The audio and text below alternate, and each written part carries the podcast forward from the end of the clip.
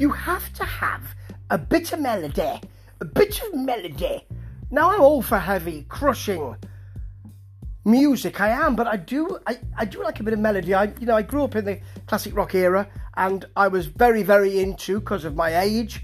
New wave of British heavy metal, so I understood that was harder, but it still had melody in it. You know, if you're talking about Iron Maiden, you still you've still got melody in there. Talking about Priest, Judas, you've still got melody in there.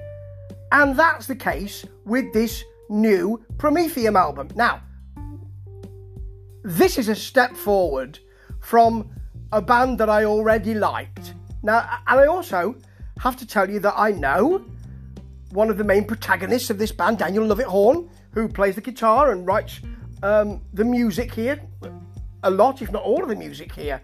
And uh, we talk, and I've reviewed this album for magazines, and he's going to be on the podcast with his band very soon. And I've done an interview for the magazine, so I'm steeped in the band, steeped in it. Now, that wouldn't be easy if the album wasn't good. It's really good. He's really pleased with it.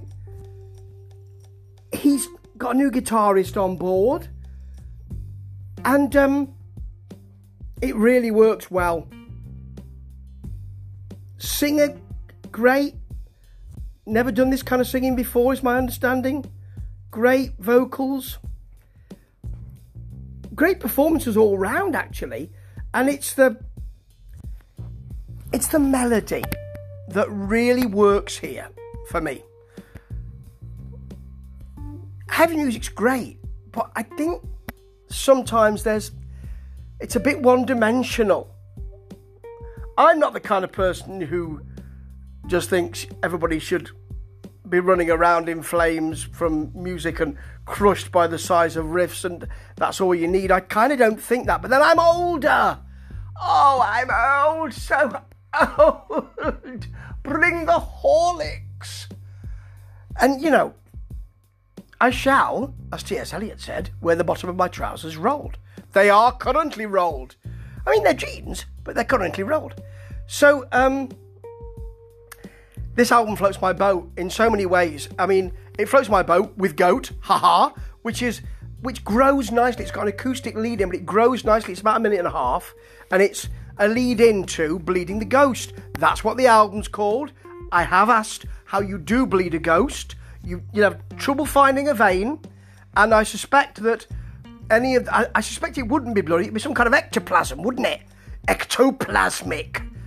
Anyway, the title track has that Judas Priest hammer, but it's got a tight chorus with loads of an injection of melody. It's a nice, accessible metal solo which ascends, it moves up and up to the stratosphere. This is this is only the beginning of the melodic stuff though. Priest, that's the song title, not Judas type, is thick heaving metal. It heaves. It's got a big bass in that verse, but the vocal melody works against it so beautifully. You can really get in the middle of this and enjoy it so much. What a catchy chorus as well on Murder She Wrote. I don't expect to hear it. I don't expect to hear it after Priest, which is so heavy. I it's it's great. It's got this album's got such variety on it. It it's such a different offer. The solo is bluesy. It's it's slower. It's lovely.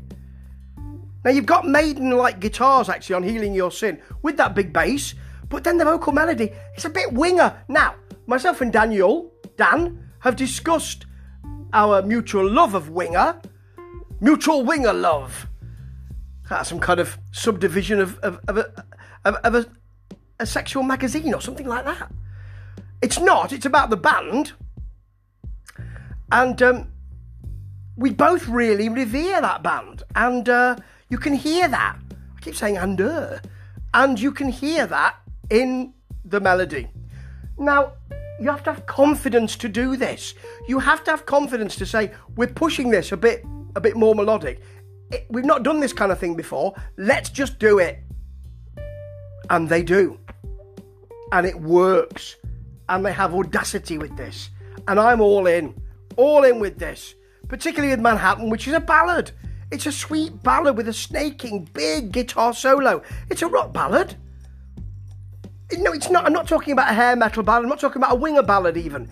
It's harder than that. But it is a ballad. And I really enjoy that. Catfish, prog metal, great metally melodic solo. They just throw that in. Or we can do this as well. Snakebite, grungy, quiet verse, flanged massive guitar riff, good radio vocal on it. And my fate, I mean, if we're talking about the word audacity, we have discussed this, myself and Dan. You know, he said, well, let's just do this. We're not quite sure if this will be the closer we want, but it is. Because although you've got strings on there, the strings are actually really tough. You don't think, oh, that just takes us to the lounge. That's got a tinsel curtain behind it. You think these are strings that could cut you. And although it's it's a big ending, it's not a ballad.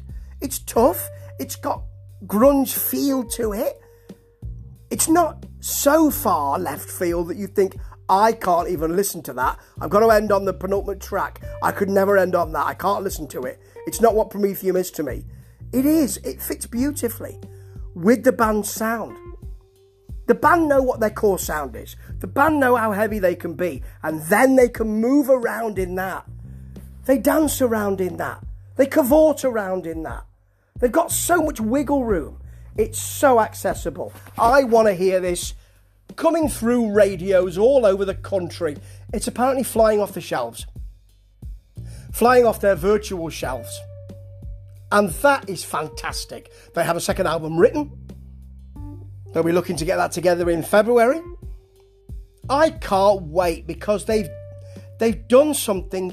I mean, the the difference between this album and the last album is huge, and I like that album. I've liked all the albums. This one is something extraordinarily good.